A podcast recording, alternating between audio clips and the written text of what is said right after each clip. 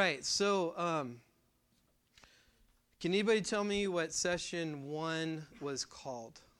Our first session. Foundations.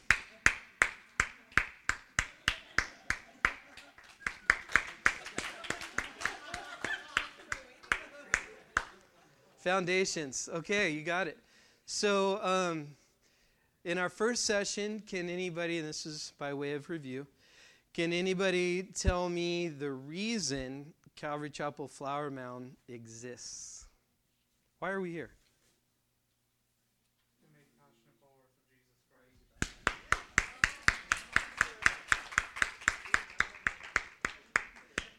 We are here to make passionate followers of Jesus Christ. That, uh, of course, is the Great Commission, just in our own words, Matthew chapter 28. And so that's why we're here. That's why God began a good work and that He is faithful to complete it. And that's why, as we embark on making passionate disciples of Jesus Christ, then our second session was called Methods. Methods. So, if our vision, mission, purpose is to make passionate followers of Jesus Christ, then how are we going to do that? So, we talked about our, our methods, and um, just save you time so we don't have to clap for everybody.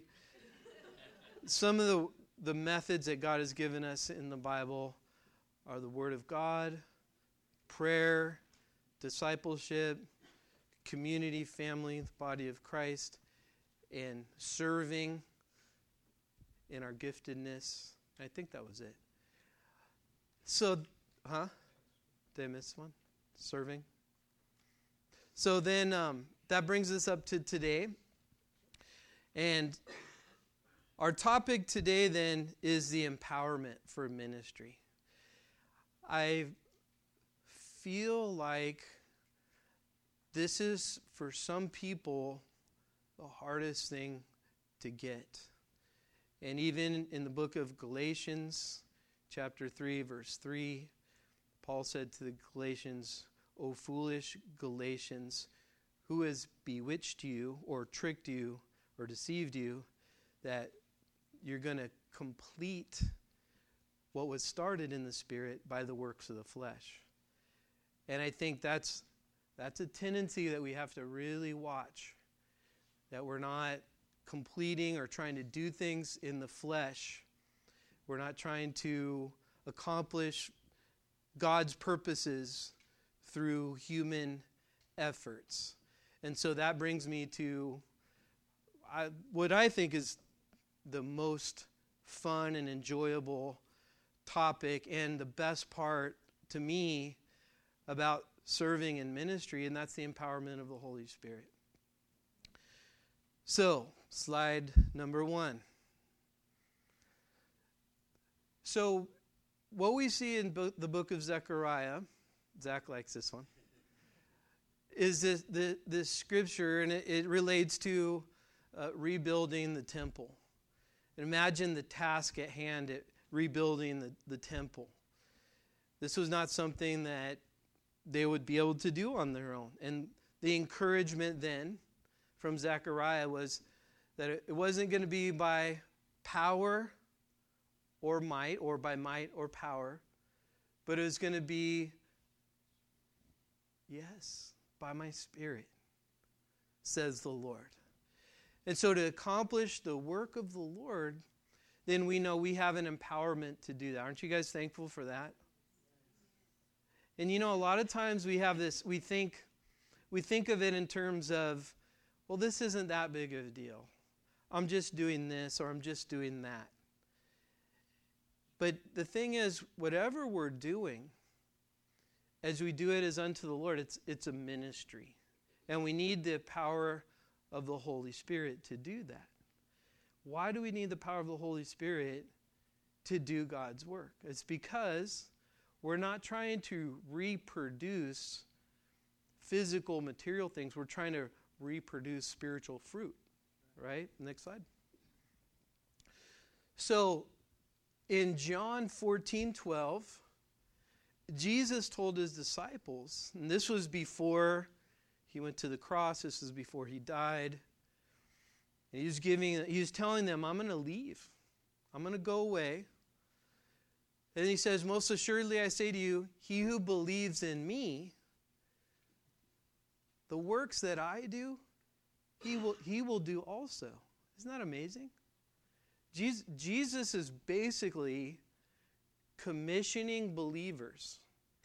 And notice it doesn't qualify it. Like he, he doesn't say, most assuredly, I say to you, he who is really smart and believes in me, and he who is really awesome, and he who is really good. He says, whoever believes in me, if you believe in him, then the works that Jesus did, you're, you're going to do those also.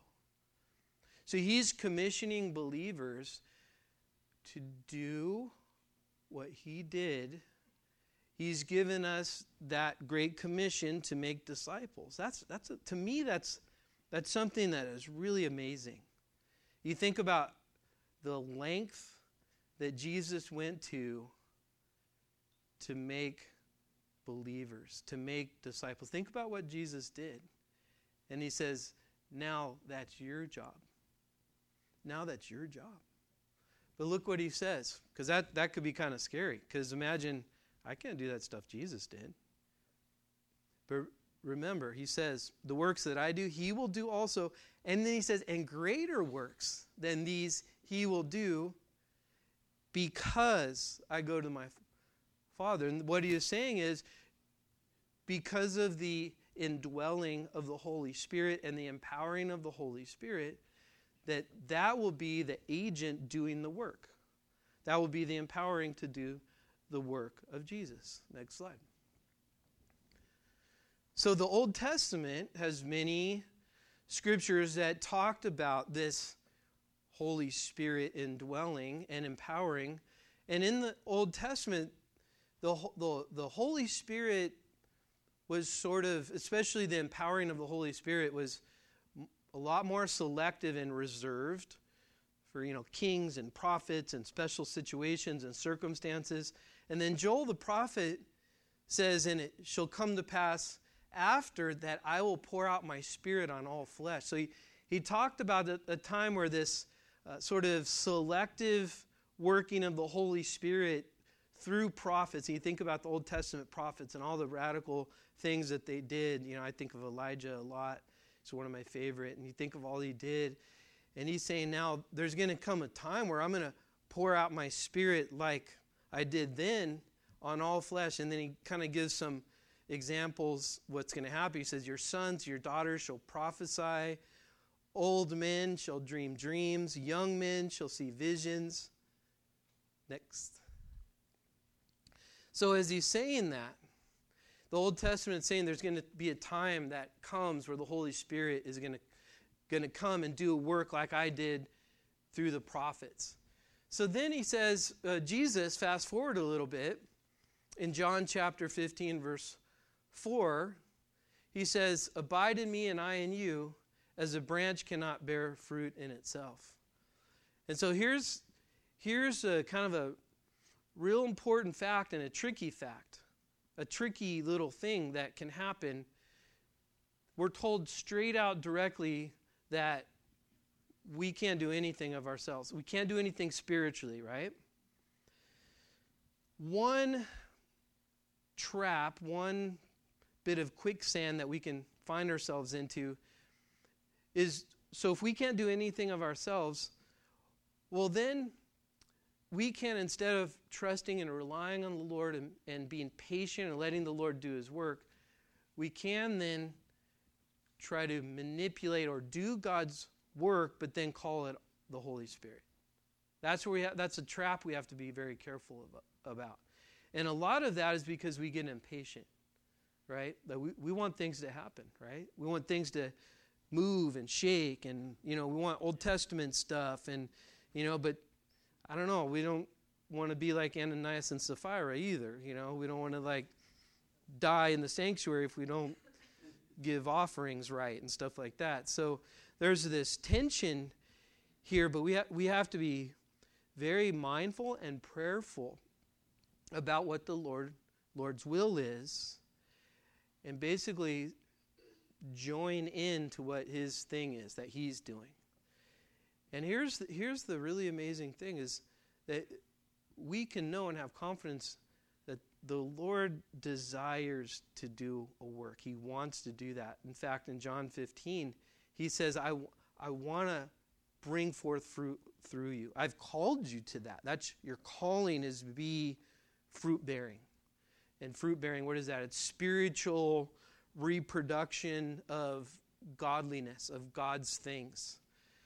So he says, in order to do that, you, you have to rely on me. You have to walk in me. You have to have faith in me. You have to trust me, right? You can't do it of yourself. So we have to be real careful. It's, it's really the Lord's work that we're after. And when, when He's doing it, it's a kind of thing where we're caught up in it, right? We're just caught up in what He's doing. That's kind of the feeling that it is. Like you're getting caught up in this thing that the Lord's doing. So, next slide. So then um, later, Paul, he, he says and stresses the importance and the difference of doing things in the flesh versus doing things in the spirit. And he made, this is actually a command. He says, Don't be drunk with wine, which is dissipation, but be filled with the Holy Spirit. And that, that means an ongoing fill, being filled with the Holy Spirit. So that tells us uh, a secret of how the disciples, the apostles, the first church, what was so powerful about that was it, it was uh, the Holy Spirit working through hum, human instruments. So, next slide. So now what's something maybe uh, a distinctive, a characteristic of Calvary Chapel as a whole, and a characteristic of our church is that we do believe that there is a separate and distinct experience of the Holy Spirit after a person's saved. That means the difference is this when a person's saved, there's an indwelling of the Holy Spirit, right? But then after that, there's an empowering of the Holy Spirit. And we believe there's two, those are two different things. Two different things. So the indwelling of the Holy Spirit, when we become a Christian, we become saved, born again, whatever you want to call it, the Holy Spirit comes and lives inside of us. The Holy Spirit, as He's living inside of us, He's working our sal- uh, salvation out, uh, He's working our sanctification out.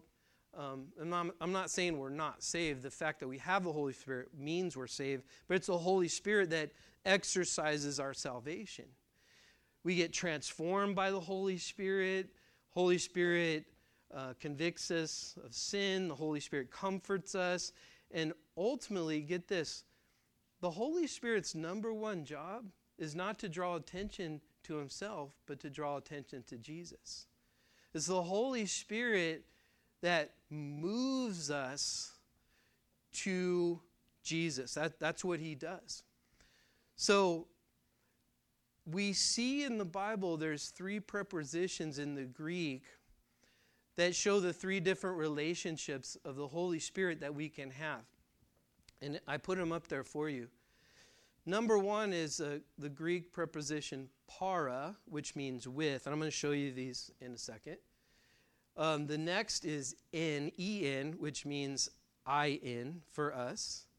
And then the third is epi, which means upon or over.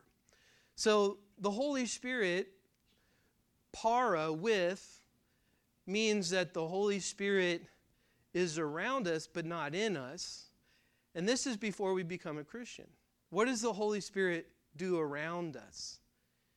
He draws us to Christ, right? And part of that is conviction of sin, but uh, another is just to bring awareness, attention, um, draw us sort of like a wooing, you know, an a attraction. But I don't believe he crosses our free will. But what he does is he draws us to Christ. We, and that's why the Bible says that the one unforgivable sin, you guys know what that is? Blasphemy of the Holy Spirit. Do you know there's a sin that's unforgivable? And you're like, did I do that? Well, blasphemy of the Holy Spirit, the reason that's an unforgivable sin is because when we reject the moving of the Holy Spirit to bring us to Christ, we won't do that on our own. We can't come to Christ on our own. It's the Holy Spirit that draws us to Christ. We wouldn't naturally be drawn to Christ in, in our flesh.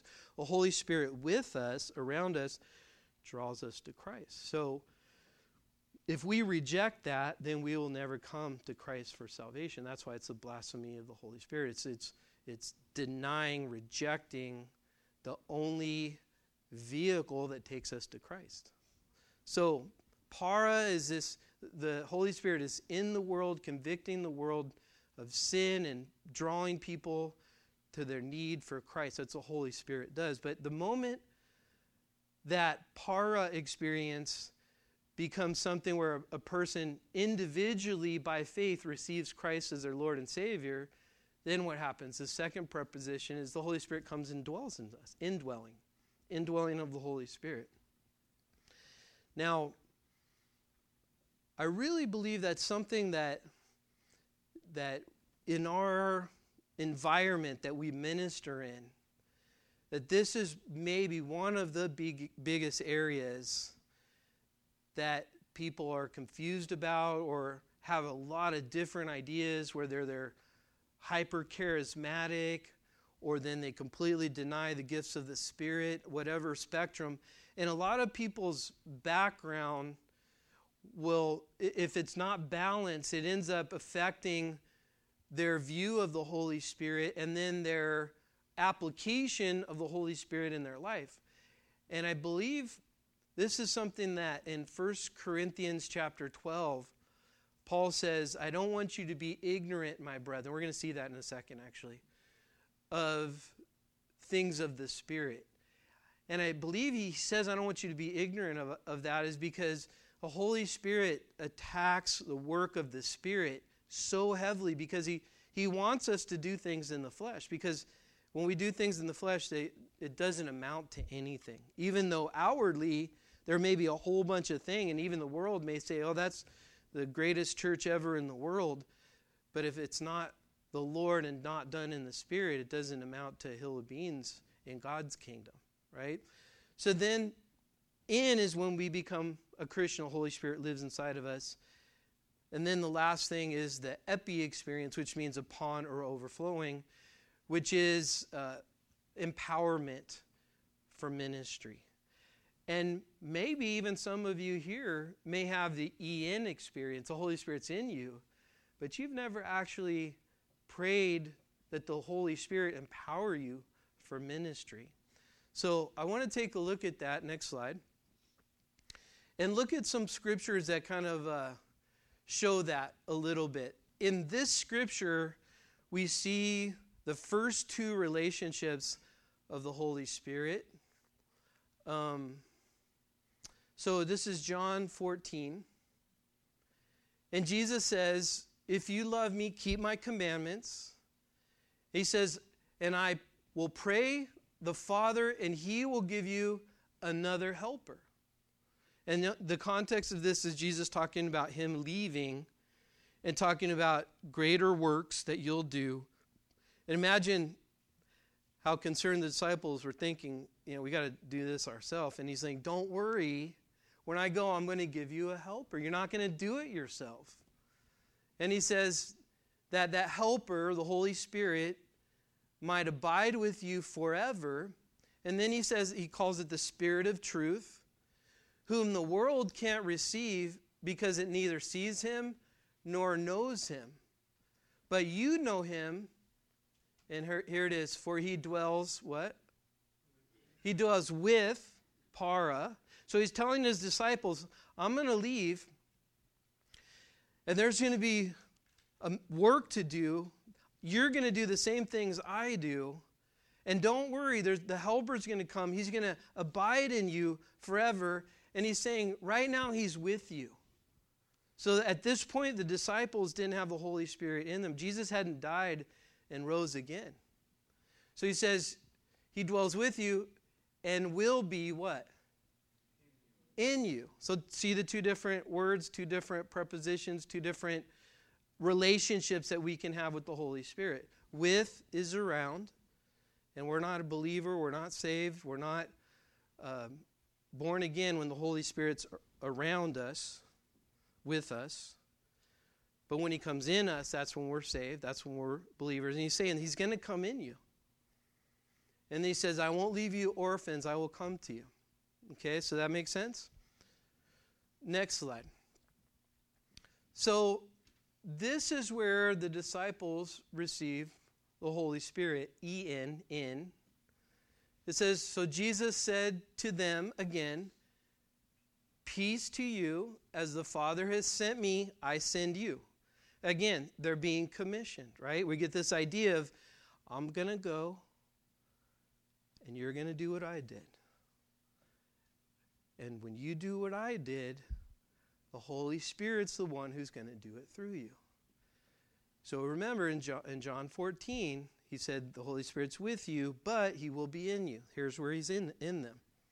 As the Father has sent me, I send you, verse 22.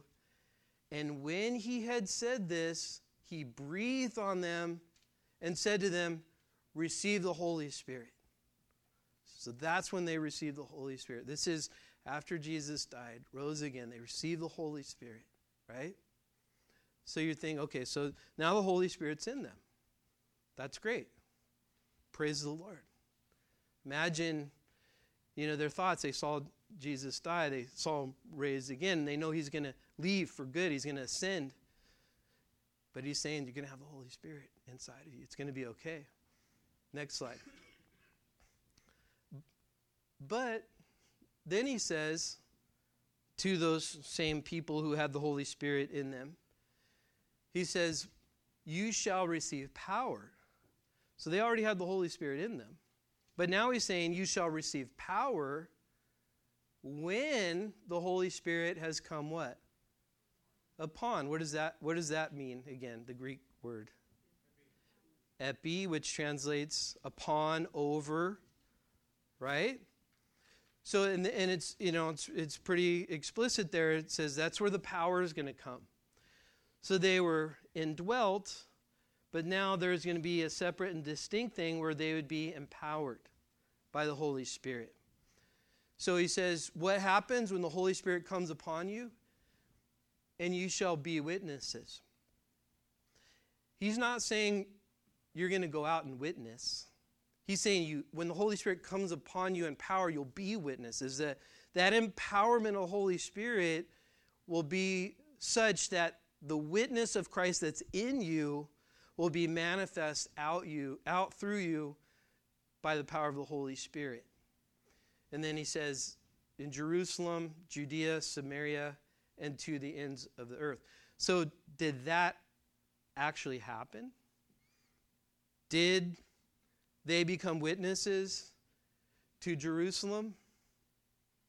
They did. Did they become witnesses in Judea, Samaria, the utter ends of the earth? And how did they do that? By the empowering of the Holy Spirit. That shows you the impact, the effect that we're all we're we are living examples of the fruit of the Holy Spirit 2000 years after that. So what does that tell you about what the Lord can do through the power of the Holy Spirit in and through us right now? Next slide. Oh, did you already change it?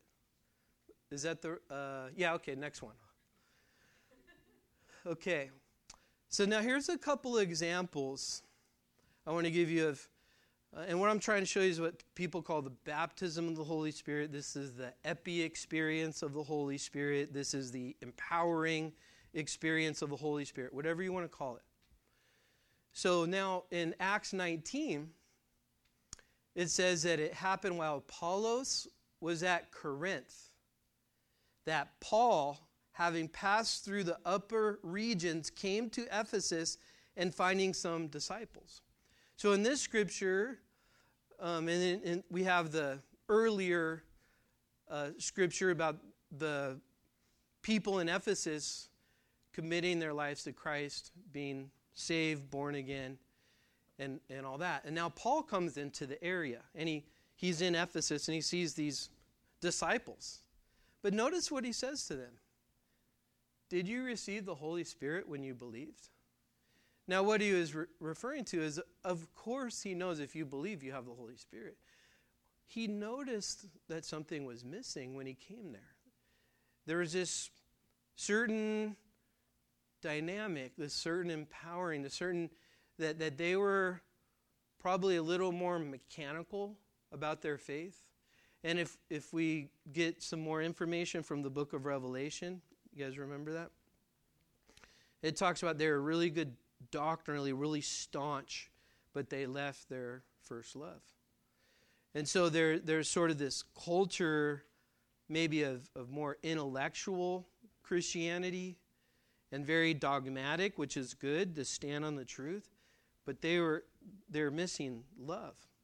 And in in the uh, book of uh, Revelation, talks about to return to their first love. But Paul noticed something, and then he asked him, Did you receive the Holy Spirit when you believed?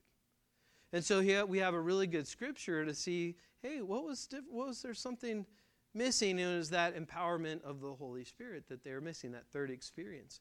And then next slide. So in Acts 8 14, this is a scripture where Philip had already gone to Samaria preach the gospel, and they were saved. And then he goes back to Jerusalem and tells the people in Jerusalem about it.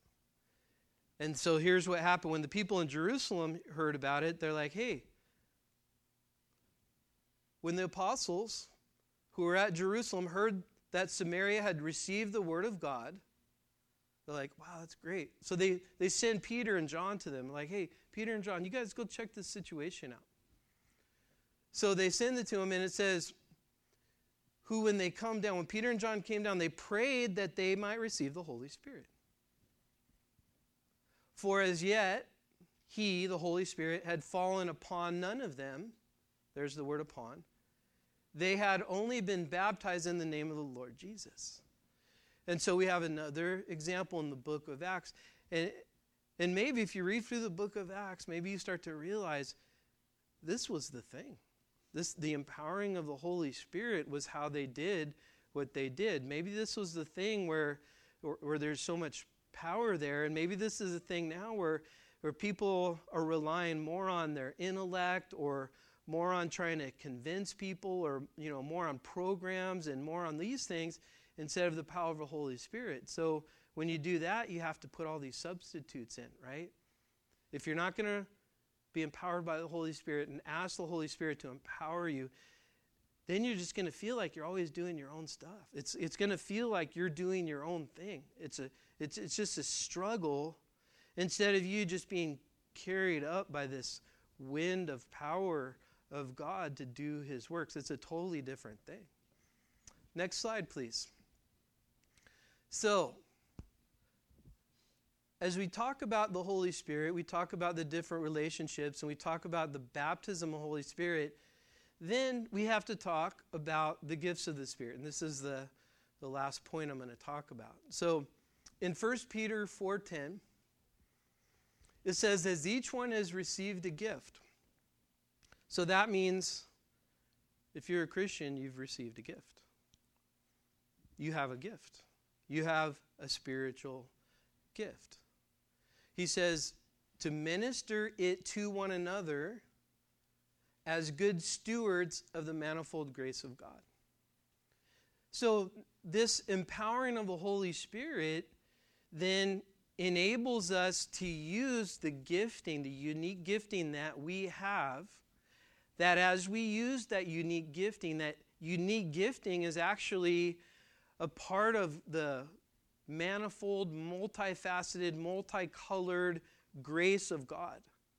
The fullness of God's grace is put in believers, parts of it, so that our expression of using, by using our gift, our expression of God is the grace of God. So when we use our spiritual gift, what we're doing is being good stewards or caretakers over God's grace.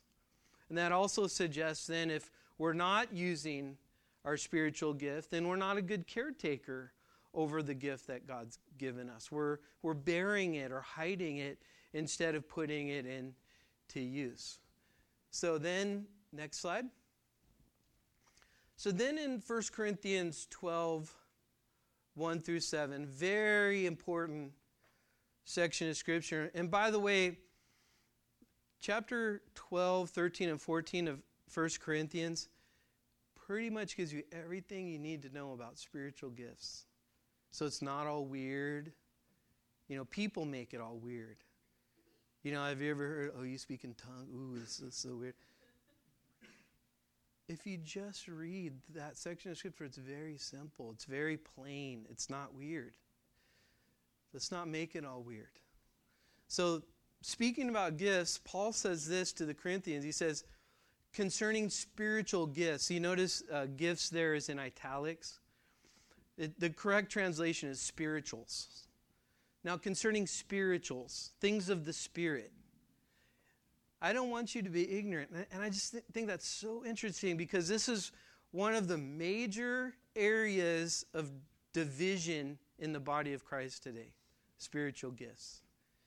And it, to me, it's just so weird because it, it's so simple and plain. If you just read 1 Corinthians 12, 13, and 14, and you take out all of your potential baggage that you may have had, maybe you had a bad experience, maybe you grew up in a real dry, gifts don't exist type of church. Maybe you grew up in a more charismatic church where they're barking like dogs and jumping off the chandeliers. I don't know.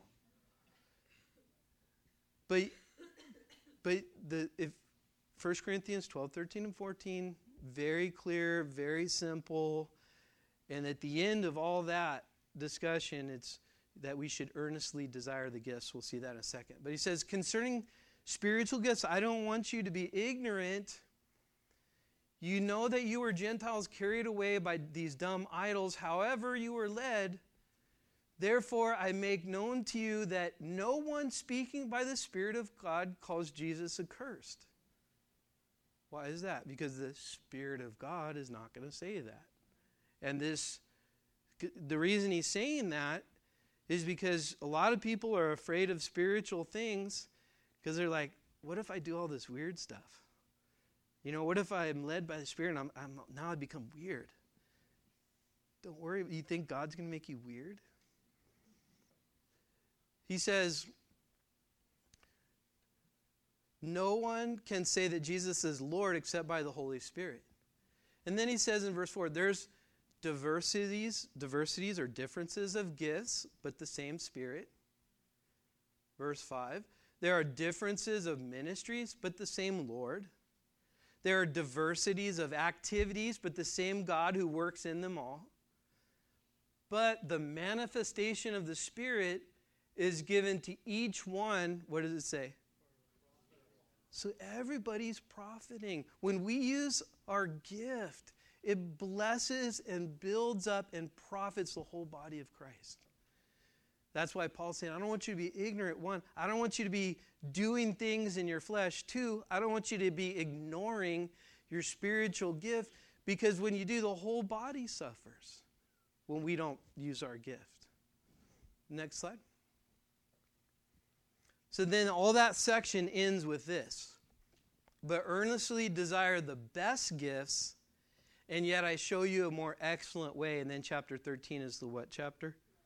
love chapter. That's what he's going to talk about. The most important thing, like you can pray that you give the gift of tongues, pray that you have the gift of teaching, pray that you have gift of word of wisdom, prophecy, whatever it is, healing, whatever. But over all that, the most important, the most excellent way is that you have love. And then he says, if um, in the next chapter, if you give your body to be burned, have not love, it doesn't do you any good. You know, basically, whatever you do, if there's no love, you sound like a clanging cymbal, right? You're irritating. You're like that Energizer Bunny commercial.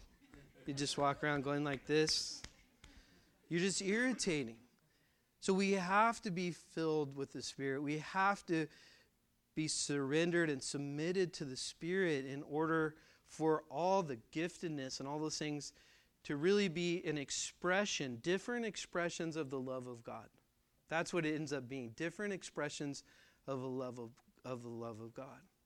And so, just as a side note, whatever our ministry or service to the Lord is, all those things that we do, those are just vehicles to love people.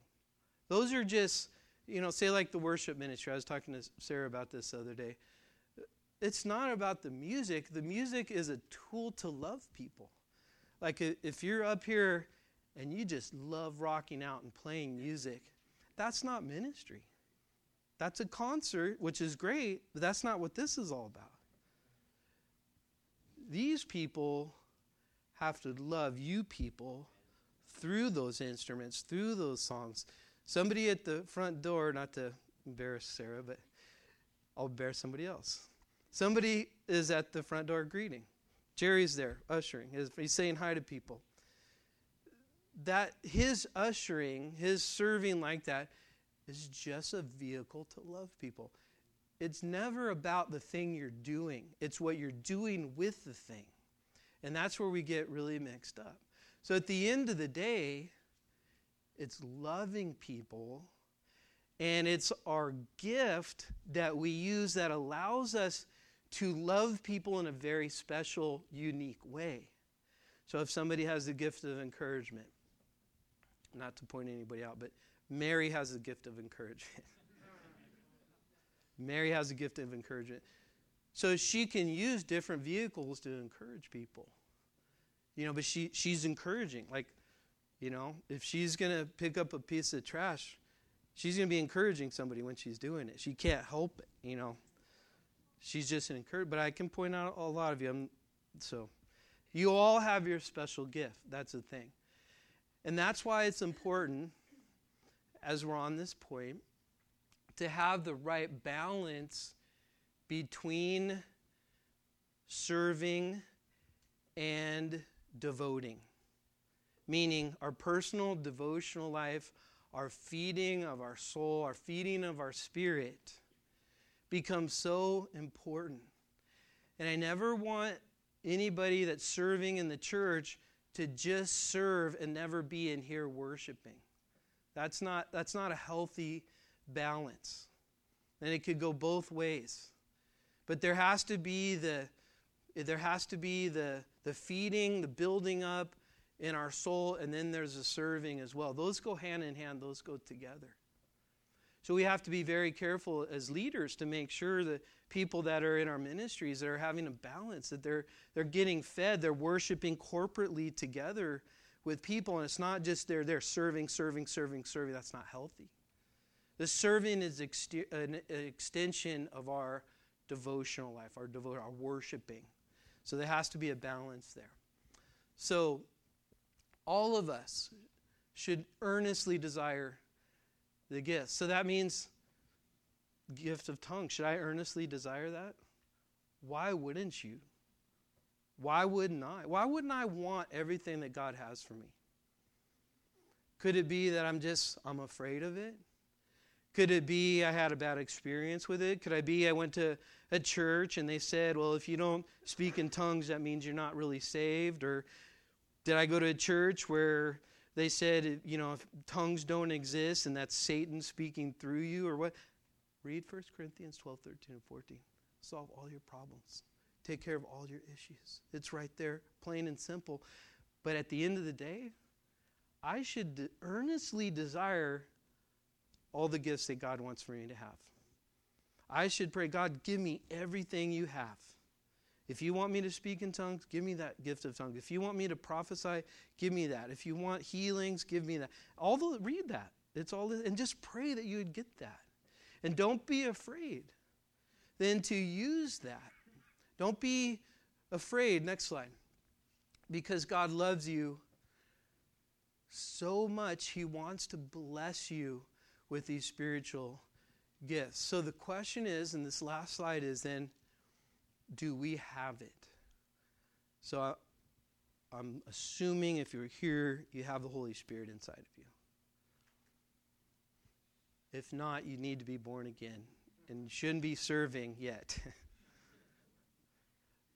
Two, if you are born again, then the question is have you really asked the Lord for that empowerment of the Holy Spirit?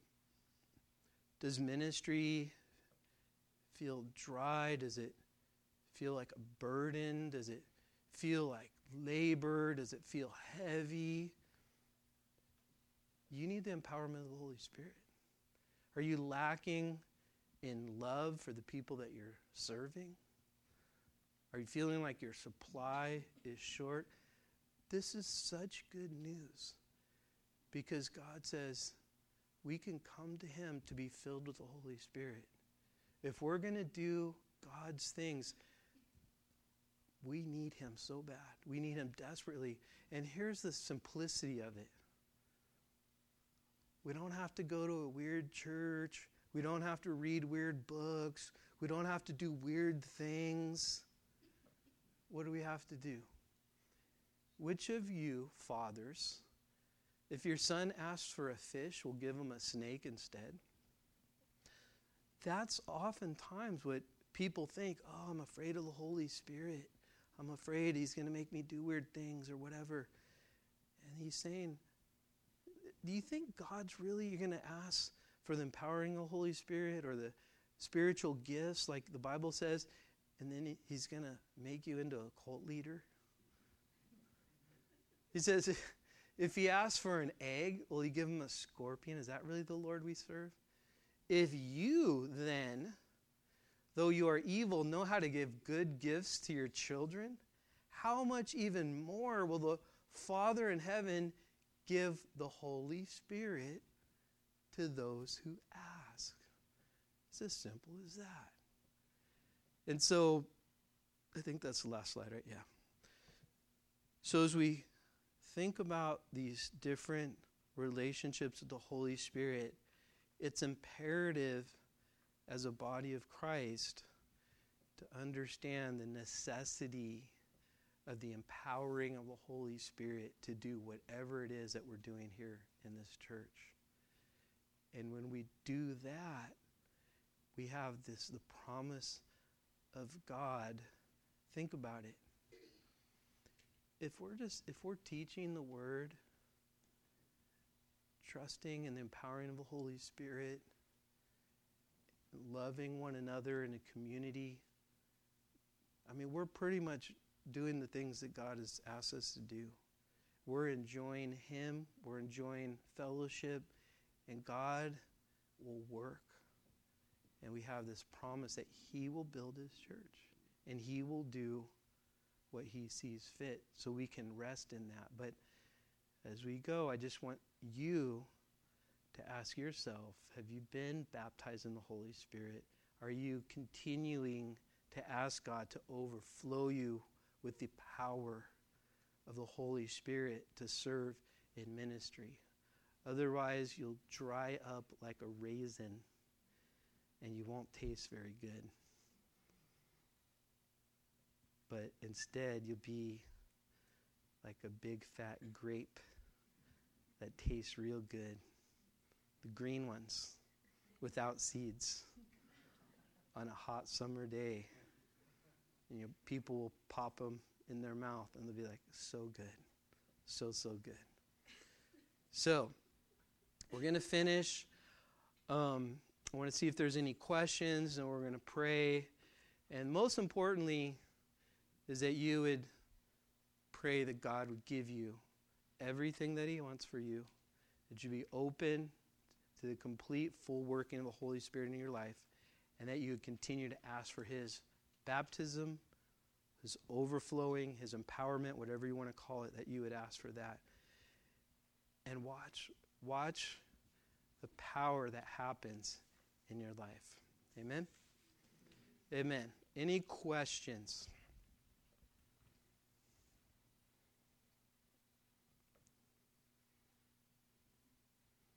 No questions. Yes, Brian.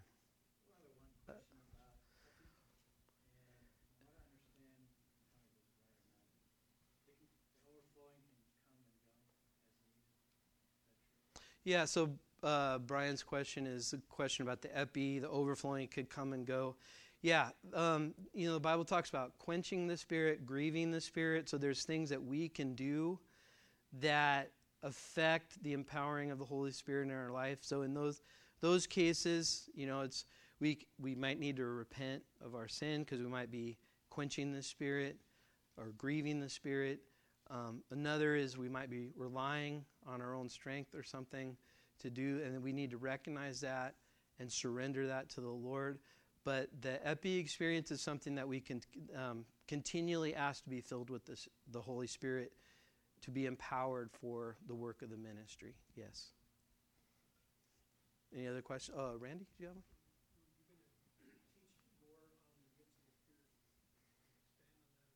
Um, I wasn't planning on it um, in this the seven week thing, but um, if that's something you're interested, I think we have that online when we went through um, those scriptures, so you might be able to get that online as well.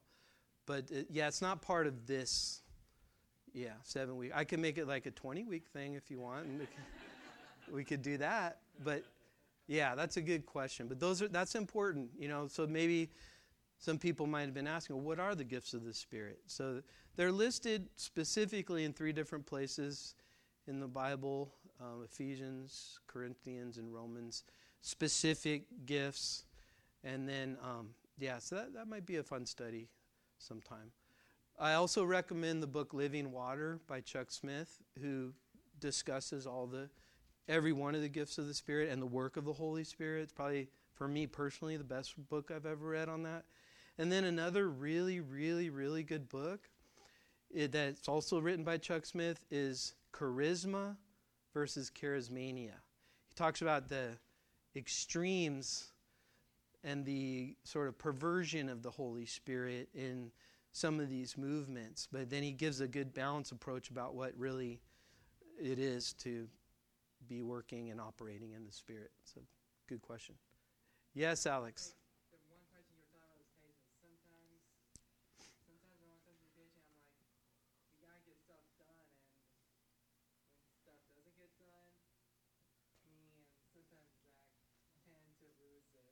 Oh, okay. Putting Zach on blast, huh?